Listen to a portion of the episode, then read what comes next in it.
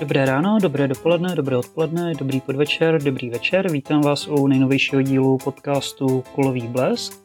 Jsem tady já, Marek Slovák, a je se mnou eh, Janis Prášil, nikoliv eh, Prášilů. A budeme si eh, společně povídat jednak o nejnovější verzi Malé morské víly, hrané verze Disneyovky Malá morská víla. Janis zhodnotí český historický poměrně ambiciozní film s velmi komplikovaným komplikovaným eh, vznikem muž, který stál v cestě. A zaměříme se i na dvojici eh, titulů z VOD platform, jednak na seriál dostupný na Netflixu Fubar s Arnoldem Schwarzeneggerem a na nejnovější film Guy Ritchieho, který v prostě eh, co jeden rok, tak to má nějaký nový a povětšinou teda velmi dobrý film. A tentokrát to má být eh, válečný titul podle skutečných událostí s Jakem Gyllenhaalem, pokud to teda eh, říkám správně. Ale ještě na začátek eh, bych se chtěl pověnovat zásadním událostem a nebo zážitkům z poslední doby, respektive posledního týdne.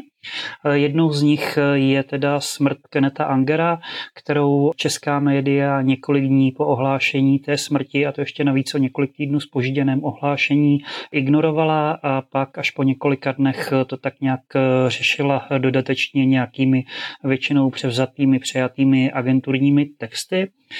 Já chápu, že v minulém týdnu umřelo poměrně dost významných výrazných osobností, jako třeba slovenský herec Harabín a nebo Tina Turner, ale Kenneth Anger je osobnost avantgardní kinematografie, která by neměla být opomíjena už proto, jak velký vliv jeho tvorba měla na ostatní výrazné filmaře, filmařky, případně hudebníky, hudebnice.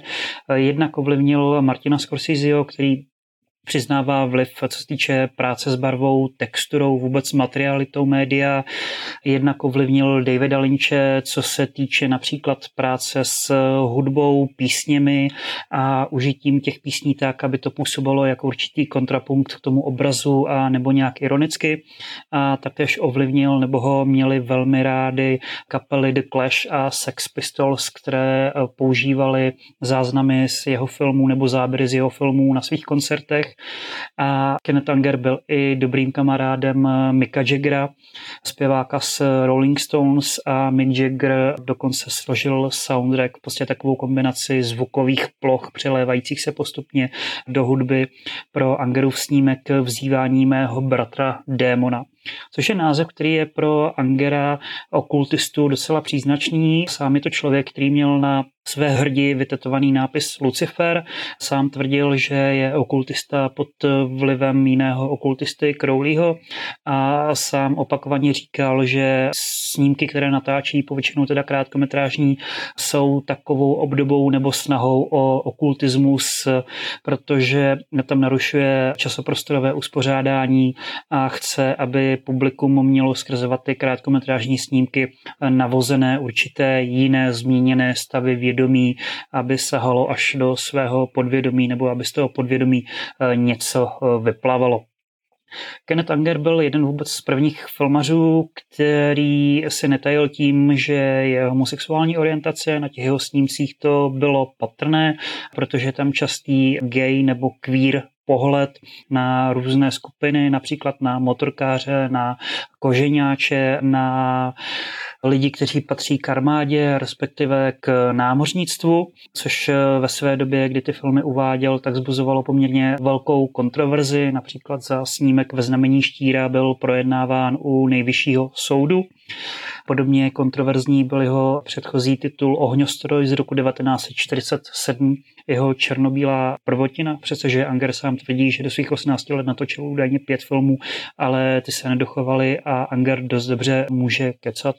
Když zmiňuji, že Anger dost dobře může kecat, tak je to někdo, kdo vydal dvě knížky o Hollywoodu, které jsou právě založené na drbech, mýtech, eh, různých jako pověstech, pověrách, Jedna ta knížka Hollywood Babylon vyšla původně ve Francii, protože v USA, když měla vít, tak vzbudilo kontroverze kvůli nevhodnému obsahu, byla zakázána a až po dekádě mohla oficiálně ve Spojených státech amerických v 70. letech až vít. A druhá kniha Hollywood Babylon vyšla v roce 84 a Sam Anger před svou smrtí zmiňoval, že má rozpracovaný nebo možná už hotový třetí díl Hollywood Babylon 3, který ale dost dobře nemůže vít, protože tam jsou obsaženy pasáže nebo kapitoly ohledně Toma Cruise a jeho vztahu ke scientologii a vztahu scientologie k samotné kinematografii, což je možná důvod, proč ta knížka vít nemohla, protože to scientologové se snaží nějak blokovat a rušit. Kenneth Anger teda bohužel zesnul ve věku 96 let před několika týdny. Oznámeno to bylo až před poslední květnový týden a je to osobnost, která zanechala velkou stopu v dějinách kinematografie, minimálně v těch avantgardních a pak díky tvůrcům jako Lynch, Scorsese i u těch artových nebo mainstreamových filmařů. Mimo jiné natočil i snímek Mouse Heaven, kde se vypořádává teda se svou zálibou v Disney. A Disneyho tady budeme i o trochu později probírat.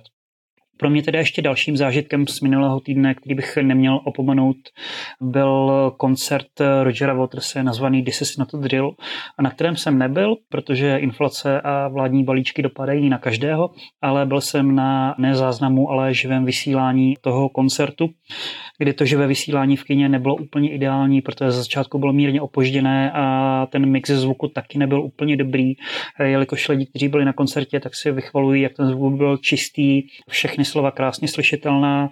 V kině tomu tak eh, bohužel nebylo. Pro mě ten koncert samotný byl spíš o Teatrix, jak se tomu říká, nebo takových těch jako divadelních tricích, divadelních show, určité okázalosti, s kterou Waters pracoval a která může fungovat eh, při živáku, když jste na tom koncertě, ale o poznání méně. Ta opulentní scéna postavená, nebo která má evokovat zeď, ta letající ovce a další věci byly spíš eh, takovými divadelními triky, které byly opulentní, než že by to bylo skutečně brechtovské scizení, které by mělo vést k nějaké skutečné politické reflexi. Waters sám propojoval písně s politickou reflexí světa. Dělá to dlouhodobě, už od dob teda Pink Floydů, takže se není pořádně nad čím pozastavovat. Akorát je poněkud ironické, že někdo, kdo vyprodá o arénu několikrát, má živé přenosy do kin v různých místech světa, tak se natolik pozastavuje a ozývá proti establishmentu. Naopak, když se soustředil na osobní historii a vztah k Sidu Barrettovi, jednomu ze zakládajících členů Pink Floyd, tak to teda bylo o poznání intimnější, o poznání působivější. A další kontroverze kolem toho koncertu nechávám stranou, protože mi přijdou hloupé, například ta žalobní výzva nebo vyšetřování, prošetřování Waterse v Německu kvůli tomu, že měl na koncertě eh, kostým, který měl evokovat nacismus, protože to bylo v části eh, věnované Wall, která je satirická vůči jakýmkoliv eh, totalitním mocnostem, takže možná lidi, kteří to podávají, pokud to nepodali členové jeho PR týmu, aby Watersovi zajistili nějaké PR v médiích, tak by se jako ti lidi měli podívat na dovol nebo poslechnout si dovol a pořádně poslouchat ta slova.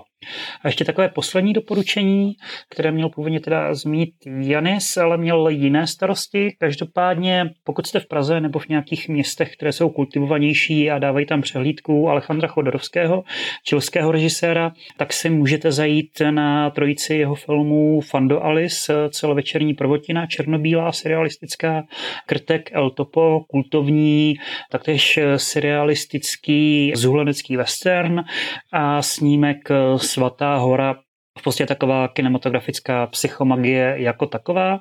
Případně pokud umíte alespoň anglicky, tak si můžete z Británie objednat eh, skvělou kolekci se čtyřmi filmy Alejandra Chodorovského i s CDčky a menší knížkou, což vydal skvělý britský eh, label Arrow.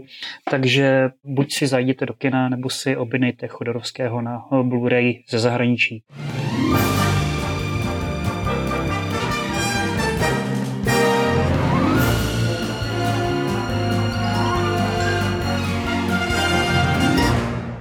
Ale teď už eh, přejdeme k hlavnímu titulu tohoto podcastu, kterým je Malá mořská víla, respektive její eh, hraná verze nebo hraná disneyovská varianta. Původní malá morská víla z konce 80. let v podstatě započala tu disneyovskou renesanci, protože studio Disney se v 80. nevedlo dobře, několik jejich titulů propadlo nebo nevydělalo či neutržilo tolik, kolik se očekávalo a malá morská víla byl takový animovaná z 80. let, byl takový nový start nebo restart pro to studio, které teď v posledních letech točí hrané do jisté míry jako předělávky nebo reinterpretace těch animovaných kultovních děl z devadesátek především jako Kráska a zvíře, Aladin a další. A tu novou malou morskou vílu dostal na starost Rob Marshall, Oscarový režisér Chicago, případně dalších muzikálů, jako je Nine, Čarovný les a nebo Mary Poppins se vrací a taktéž teda tvůrce, který je kvír, což je jedna z věcí, která byla ceněna, případně kritizována na animované malé morské víle, že je to dílo o jinakosti, o přijímání jinakosti, případně o tranzici. A zároveň, že je velmi problematické, že ta záporná postava Uršuly měla evokovat postavu Divín, známého transvestity ze snímků Johna Waterse a že tam byla prezentována jako čistě záporná. Jak to je v případě nové nové malé mořské víly, bych se nejprve zeptal tebe, Janisy, než se vyjádřím. Tak já bych eh, malou mořskou vílu eh, zreflektoval hlavně jako hybridní formu. Podle mě to muzikál, pohádka, coming of age, příběh a společenská utopie zároveň. Takže vlastně je to příběh, který eh, sleduje jednak tu základní dělovou linku, příběh o pohád, vlastně o lásce, o vítězství nad zlem a nenávistí, ale zároveň vlastně je to film, který je ušitý vlastně na míru dobové poptávce a odpovídá si situaci na filmovém trhu, odpovídá současnému publiku, takže vlastně o tomto snímku ani nemůžeme chtít, aby byl pouhou předělávkou vlastně Disneyovky z roku 1989, té animované slavné a už vůbec ne eh, vlastně původní literární klasiky z roku 1837. To, co vidím jako pozitivní na nejnovější adaptaci eh, této klasické pohádky je polišená uvěřitelnost, kvůli které se vlastně velmi liší od slavné animované verze. Je to pro mě, ta nová verze je pro mě vlastně mnohem dospělejší. Samozřejmě, že oslovuje i nejmladší publikum, ale eh, toho podbízivého infantilismu tam není tolik a já bych eh, vlastně řekl, že ty modelové pohádkové postavy jsou trojrozměrnější a že se v nich vlastně řeší, nebo že se v té pohádce řeší více ten lidský svět než ten pohádkový a že trápení těch postav jsou uvěřitelné Though now. Já vlastně tuto pohádku čtu jako příběh o dospívání. Je to příběh o dospívající dívce, která se spírá o chranitelskému otci. Poprvé se zamiluje, utíká z domova. Vlastně je to film, který obsahuje klasická témata coming of age filmů. Zároveň je to Shakespeareovská romance o lásce dvou znepřátelených rodů, zde přímo druhů lidského a mořského. Zároveň je to rodinné drama, které, jak jsem už zmiňoval, zpracová konflikt mezi otcem a dcerou kulturou a zároveň zde silně rezonuje téma domova. Je to jakýsi protipol čaroděje ze země Os, který je o návratu domů, ale Marshallova malá mořská víla je naopak o odchodu, o ztrátě, ztrácí se tam hlas, ztrácí se tam dcera, ztrácí se část sebe sama, transformací, přechod ze světa jednoho do světa druhého. Takže již z podstaty tohoto příběhu, i z podstaty toho, že je to dílo Hanse Christiana Andersena, nelze očekávat žádný happy end, žádný šťastný závěr. S tím tématem dospívání lze eh, samozřejmě spojit i téma fyzické transformace, která je v kontextu této pohádky dovedanou extrému. Zde ta hrdinka nejenže dospívá, ale rovnou i naroste rybí ocas, takže to nejde o proměnu z dítěte do dospělého člověka, ale přímo o proměnu mezidruhovou. Není to sen, vážně se zdá,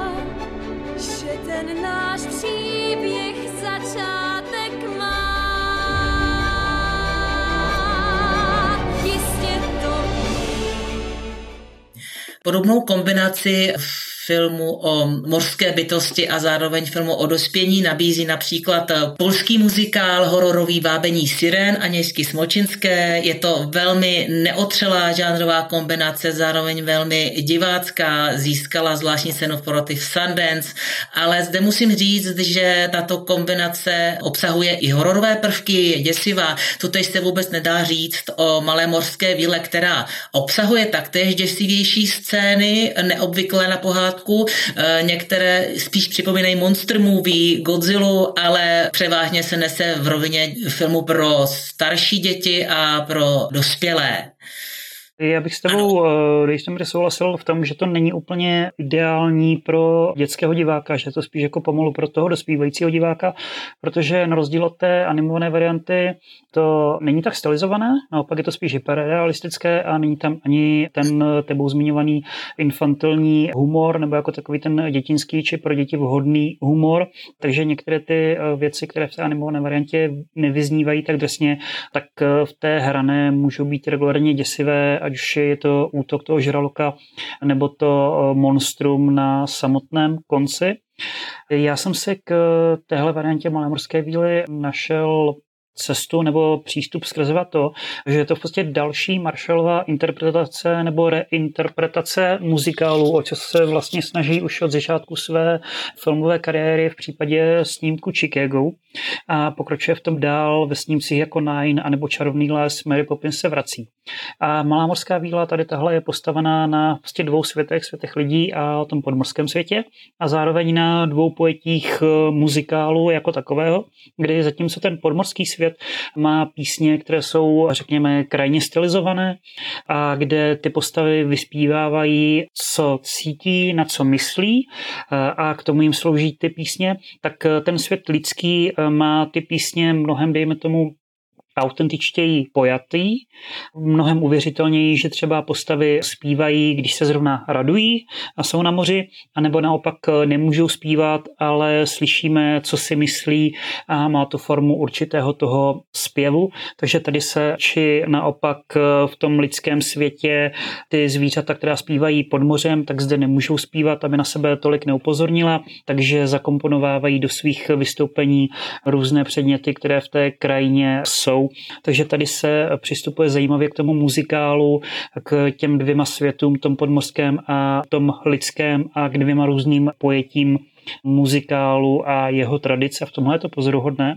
Osobně bych řekl, že je to vlastně pozoruhodné i tím samotným přístupem, kdy je to teda převážně hyperrealistické, díky tomu, že je to teda hraná varianta té eh, převážně jako animované nebo té animovaná verze s určitou ale stylizací v případě těch vedlejších zvířecích postav aby to bylo pořád jako ještě přístupné tomu dětštějšímu publiku a že ta hyperrealističnost je spíše v té části s lidským světem, zatímco pod mořem je to stylizovanější a i pozoruhodněji podle mě natočené a nasnímané v tom slova smyslu, že se tam pracuje například s delším záběry, v tom slova smyslu, že se tam pracuje s návazností mezi scénami na základě nějakého kompozičně podobného grafického prvku. A tady je fakt vidět, že to natáčel, snímal kameraman Dion Bibi, který jednak dlouhodobě spolupracuje s Marshallem a jednak snímal například i snímky Michaela Mana jako Collateral nebo Miami Vice a tady ta jeho kamera a i způsob svícení vyniká.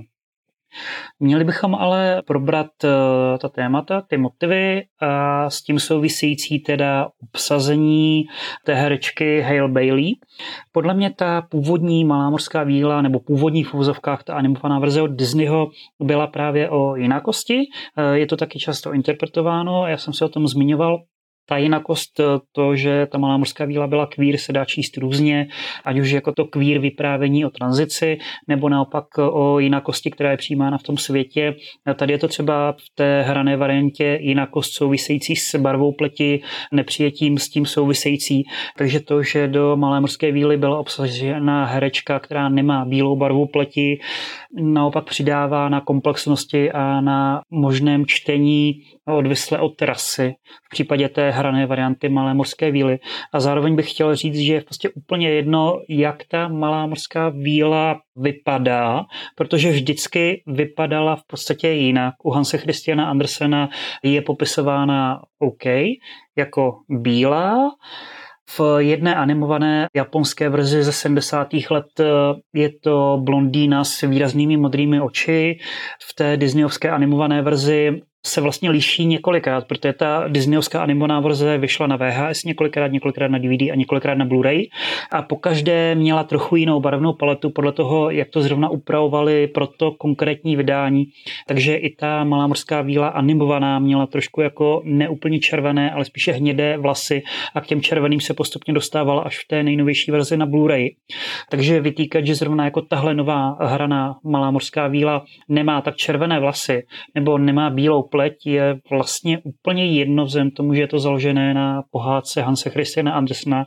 A pohádky, jak teda milé děti víme ze základní školy, vždycky vycházely z řady různých zdrojů a vždycky byly různě interpretovány, přepisovány, vykládány, aktualizovány. A tohle je jenom jedna další aktualizace, přepsání rozšíření Malé morské víly, kdy oproti té animované Malá morská víla zde je mnohem aktivnější, zachraňující prince ne jednou, ale víckrát a má víc svou agendu. Je tam mnohem uvěřitelnější, že se do sebe zamilují, protože tomu románku je věnováno víc prostoru a i v rámci boje s monstrem, nepřítelem se hrává Ariel větší a smysluplnější roli. Takže tady tyhle změny, tady tyhle posuny oproti té animované variantě mají své opodstatnění a jsou smysluplné. Jak ty jsi teda na to, Janisy, nahlížel ty znáš to původní, eh, nebo ty znáš to animovanou verzi, nebo jiná varianty? Vlastně, já bych chtěl vlastně eh, zareagovat hlavně na ta témata, která souvisí se současností, se současným Hollywoodem a tématy, která se tam řeší. A myslím si stejně jako ty, že tahle ta verze pohádky vlastně reaguje na současnost, stejně jako ty předchozí verze reagují zase na dobu, ve které vznikly, že to je vlastně úplně přirozený proces a že ten ideální svět, který v závěru ta pohádka ukazuje, to znamená svět zbratření všech národů, kdy vlastně vedle sebe stojí nejenom bytosti různé barvy pleti, ale i bytosti, které mají rybí ocas, zde to trošku do absurdna, tak je to vlastně utopická verze světa, se kterou zdaleka nemusí každý souhlasit. Eh, je to potom už spíš debata, která se netýká samotného filmu, která se týká nějakých eh, politických názorů, případně kulturní tradice, když se potom budeme dívat i na diváky z jiných oblastí světa. Takže... Já bych se tě jenom zeptal, jak byste teda hodnotil malou mořskou vílu jako někdo, kdo nebyl v dětství zatížen právě tou animovanou verzí? A který viděl jenom tu hranou teďka? Tahle ta Malá morská víla mě oslovila právě díky tomu, že má ty dospělejší témata. Díky tomu jsem ji byl schopen zreflektovat, protože jinak vlastně eh, se pohybuju zcela mimo kategorii pohádek. Takže mě, já jsem se k ní dokázal vyjádřit, dokázal jsem si v ní najít něco, co je pro mě zajímavé. A myslím si, že dobře reaguje na současnou dobu, že se nebojí těch témat, která můžou vzbuzovat rozhořčení u části publika. A kolik bys dal teda procent? Já bych dal procent 65 nad průměr.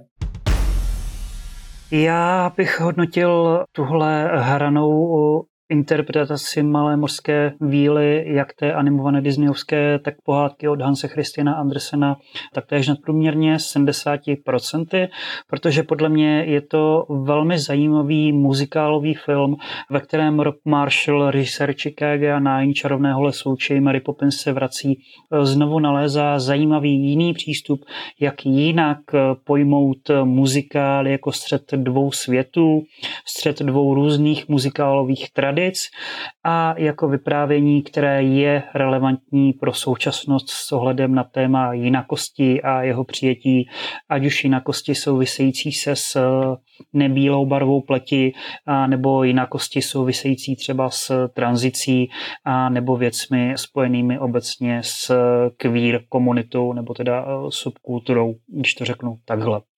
Teď už se ale pověnujeme jinému titulu, který si viděl pouze ty, a to je Muž, který stál v cestě od Petra Nikolajeva, režiséra Lidic či příběhu Kmotra nebo A bude hůř, abych aspoň jako zmínil ty jeho historické počiny. Každopádně Petr Nikolajev je režisér, který to původně neměl režírovat. Měl to režírovat Ivan Fíla, který napsal scénář a napsal ho údajně pro producenta Schmidmajera, i když eh, Fíla tvrdí, že scénář napsal sám a Schmidmajer ten scénář od něj odkoupil. A pak se to značně všechno zkomplikovalo, protože Ivan Fíla měl režírovat, státní fond kinematografie dal peníze za scénář i za v podstatě režijní koncepci, kterou navrhl Ivan Fíla.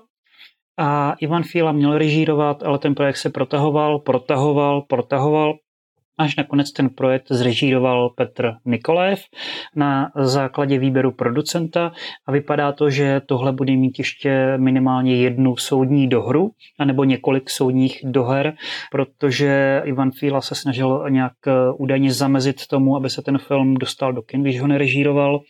Stejně tak teda právníkovi, který zastupuje Schmidmayera, se nelíbila kampaň, kterou vedl Ivan Fíla, kdy na svých sociálních sítích eh, nebo v e-mailech rozesílal, oslovoval různé lidi s tím, že ten právník, když je zároveň součástí filmové akademie, se tímhle dostává do střetu zájmu.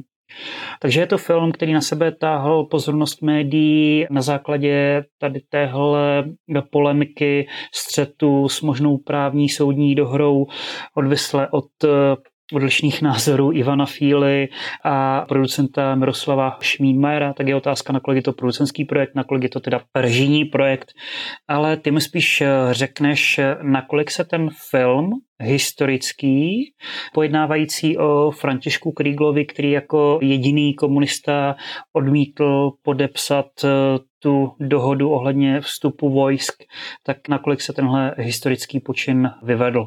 Ohledně reflexe snímku muž, který stál v cestě, bych chtěl vybíchnout, že samozřejmě se jedná o historické drama, ale stejně jak jsme probírali u Malé mořské víly zcela jiného snímku, tak i tento snímek vlastně reaguje na současnou společenskou situaci a tak jsem k němu také přistupoval. V první řadě je to pro mě politický thriller, který rozkrývá zákulisní hry po příjezdu okupačních vojsk do Československa roku 68 a také to, co se dělo v Moskvě, kam byli uneseni tři představitelé vlastně naší strany, to znamená tři reformní komunisté a byli nuceni k tomu, aby podepsali souhlas s přítomností sovětské armády na území Československa a jak již zde Marek zmínil, jediný z nich František Riegel nepodepsal. Zpočátku jsem měl pocit, že se musíme zorientovat v postavách, může to trvat někomu déle, když nezná historický to kontext, nicméně postavy se postupně vyprofilují a je jasné, které které z nich jsou morálně eh, vlastně silné a které jsou slabší nebo které dokonce převlékají kabáty. To znamená, že muž, který stál v cestě, pro mě není jenom politický thriller, ale je to i historická moralita. Zpracoval v podstatě modelovou situaci, ve které se ukazuje, jak bychom měli postupovat, když se setkáme s absolutním zlem. To zde samozřejmě představuje Sovětský svaz, který na sebe bere tvář Brežněva. V této roli se představil paradoxně vynikající ukrajinský herec Oleksandr Ignatuša. A potom vlastně je zajímavé na tom snímku to, že proti sobě stojí dva tábory, které patří do jedné země. To jsou vlastně konzervativní a reformní komunisté komunisté. V podstatě jedna strana by ráda vlastně navázala spolupráci se Sovětským svazem a souhlasila s přítomností vojsk sovětské armády vlastně v našem území a druhá strana odmítá, vlastně bere podpis tohoto souhlasu jako zradu. Takže se na vlastně v rámci jedné skupiny vytvoří dva tábory. Zlo v případě vlastně Sovětského svazu je zde neporazitelné, takže se zde vlastně, jak jsem zmiňoval, nejedná o to, jak porazit zlo, ale jak vlastně jednat v konfrontaci s tímto zlem. Viděl jsem už hory mrtvol a nechci vidět další. Musíte podepsat.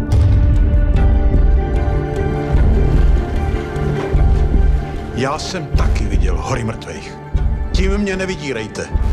Preca nechceš vstúpiť do dejín ako horobár našich národov. Snímek eh, Muž, který stál z cestě, je zároveň i samozřejmě stavbu pomníku. Je mi jasné, že možná kvůli tomuhle může se vlastně sklízet kritiku. Je to dílo, které neproskoumává zákruty lidské mysli, která se přizpůsobuje režimu, jak to dělá například Arvet nebo seriál Herec. Naopak je to typ snímku, který potřebuje vyobrazit morálně pevného hrdinu, podobně jako to dělal snímek Milada o doktorce Miladě Horákové.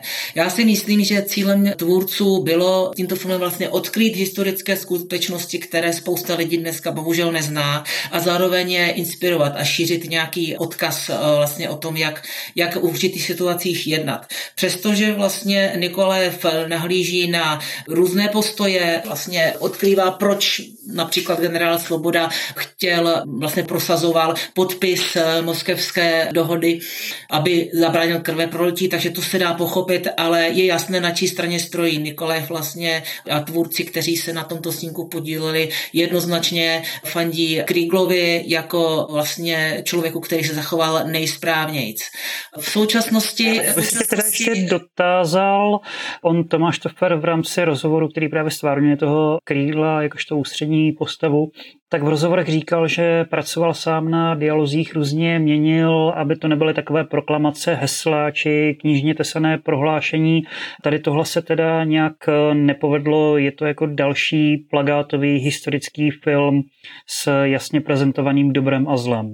Já si myslím, že ne, že ne, že jako ta ideologie nebo to ideologické stanovisko je jasné, co je tam dobro, co je zlo, jak se chovat, ale na mě ten snímek působil uvěřitelně a jak jsem říkal, je to pro mě plně funkční politický thriller. To znamená, že u mě fungovalo napětí, vlastně já jsem vlastně byl úplně ponořen do situace, která samozřejmě, na kterou mám i vazbu já osobně, že jo, protože žiju ve stejné zemi, ve které žijí vlastně ty postavy, takže jsem do toho dost zainteresovaný i emočně. Neměl jsem problém s tím, že by ty dialogy byly frázovité. Podle mě byl podařený casting, režijní vedení taky skvělé. Prostě podle mě je to film, který je dobrý. Samozřejmě je natočen za určitým účelem, jak jsem říkal, vlastně šířit určitý morální posel manželství prostě současnosti nejsou tam jenom paralely s Měchovem, ale podle mě jsou tam i velké paralely s současnou válkou na Ukrajině s Putinem, takže vlastně samozřejmě ten film je prostě patetický, ale zároveň se vlastně kousek vedle nás opravdu lidé rozhodují mezi tím, jestli riskovat život a zůstat nebo odejít. Takže já si myslím, že to, co se tam vlastně... Já bych si teda ještě dotázal, když to viděl na rozdíl ode mě, je tam ta postava toho Kriegla nějak eh, problematizována, protože Kriegl v roce 68 a po něm byl poněkud jiný Kriegl než před rokem 68, jelikož eh, v roce 45 se stal jako vysokým představitelem komunistické strany Československa, pak se podílel na komunistickém převratu, protože byl zástupce velitele lidových milic v roce 48 v únoru. V 60. letech například odjel na Kubu jako poradce při budování socialistického zdravotnictví. Takže Kriegel před rokem 68 byl vloženě pro komunistický, pro budování komunismu jakožto režimu a v roce 68 se z něj prostě stává takový hrdina, který odmítá podepsat, pak je za to uštván nebo štván a podepisuje dokonce i Chartu 77 a uděluje se od roku 1987 cena Františka Kriegla, konkrétně za mimořádné zásluhy v boji za lidská práva a občanské svobody.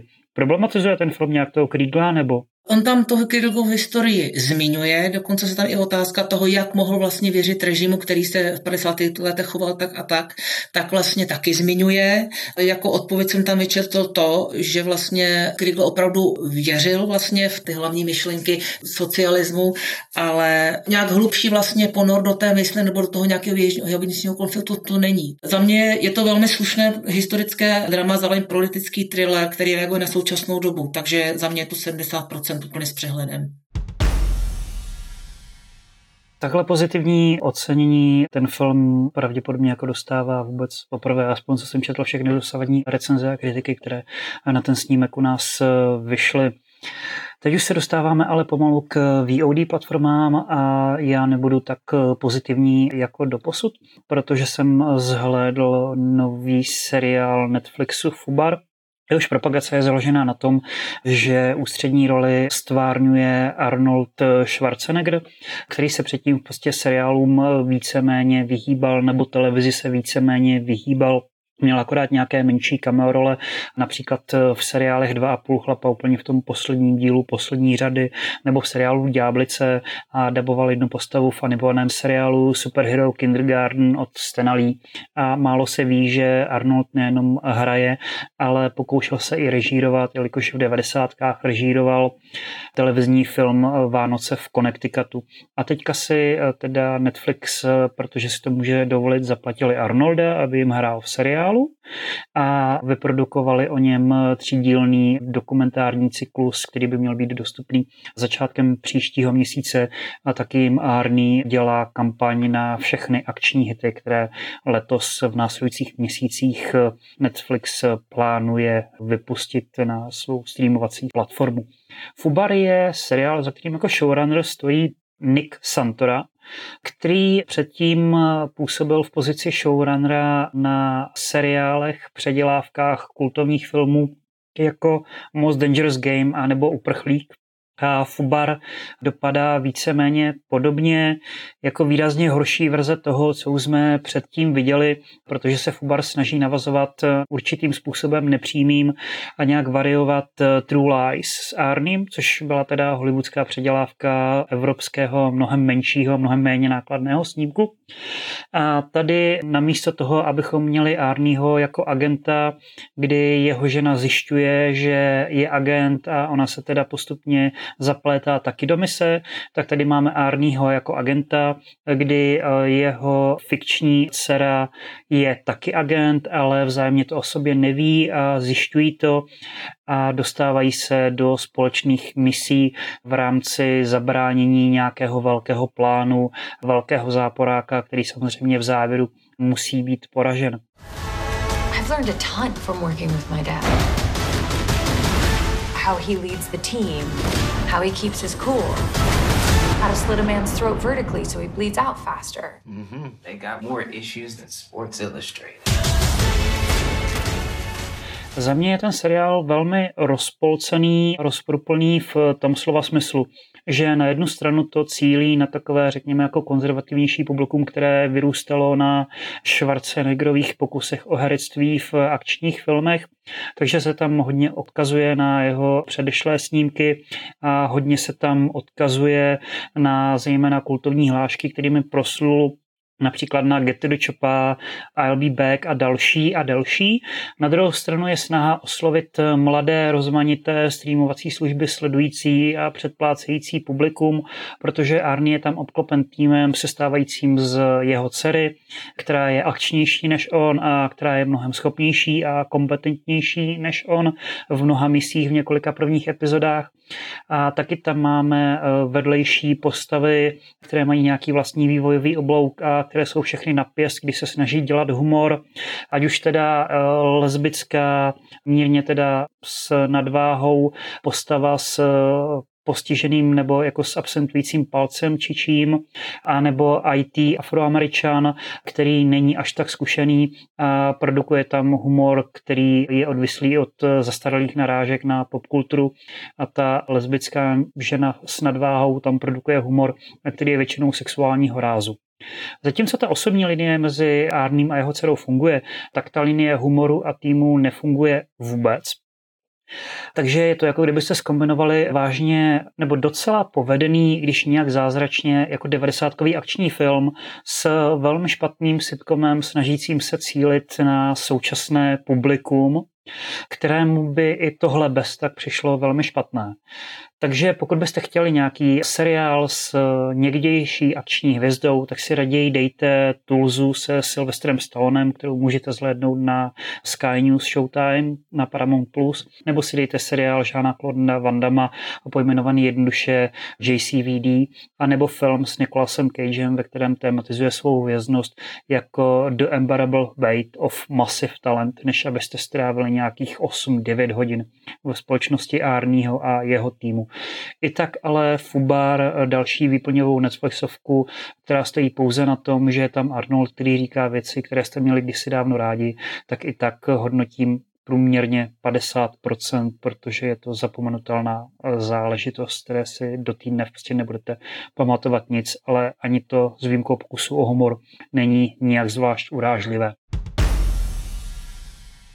A teď bych se tě, Janis, zeptal, protože ty jsi viděl nový film Gaje Ritchieho Jestli tohle je aspoň ten povedený akční eh, chlapský film, na který se mají lidi podívat a jestli The Covenant je nápravou Guy Ritchieho za to, co způsobil, když se snažil natočit hranou verzi Aladina pro Disneyho.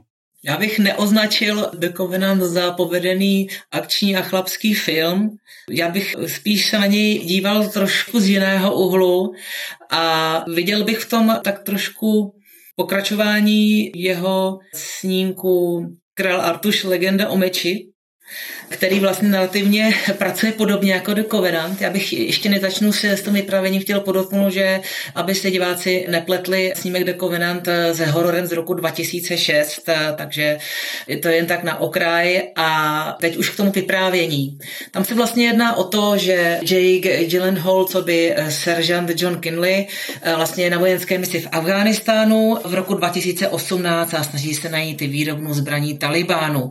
A spolupracuje s ním afgánský tlumočník Ahmed, kterého hraje Iráčan Dar Salim, Mohli jste ho vidět například ve válečném dánském dramatu Boj z roku 2015. Takže zde máme vlastně zápletku o boji američanů zachránců proti zlému Talibánu, nic vlastně převratného. Je to vlastně snímek, který sice zpracovává reálnou událost, ale postupuje v podstatě jako počítačová hra. To znamená, že postavy se pohybují od úrovně k úrovni. V každé té úrovni čeká nějaký jiný úkol, který nějaká jiná překažka, které musí vlastně překonat. Nejdříve se díváme na v podstatě akční válečné drama s kolektivní postavou, kdy vlastně ještě seržant má celou svou jednotku. Později se zužuje počet postav na dvě a už se díváme trošku na jiný film. V podstatě je to survival, survival a movie dohromady o dvou mužích, kteří se vzájemně zachraňují. V tomto případě mi vlastně vyskočila vzpomínka na válečné historické drama 1917 sama Mendeze z roku 2019, tak je to válečný film v podstatě road movie, ale tam bych asi s tím předudáním skončil. Everything all right, John? No, everything's not all right. There is a hook in me. Ahmed and his family are in trouble. We can't intervene. I am gonna have to get him out myself.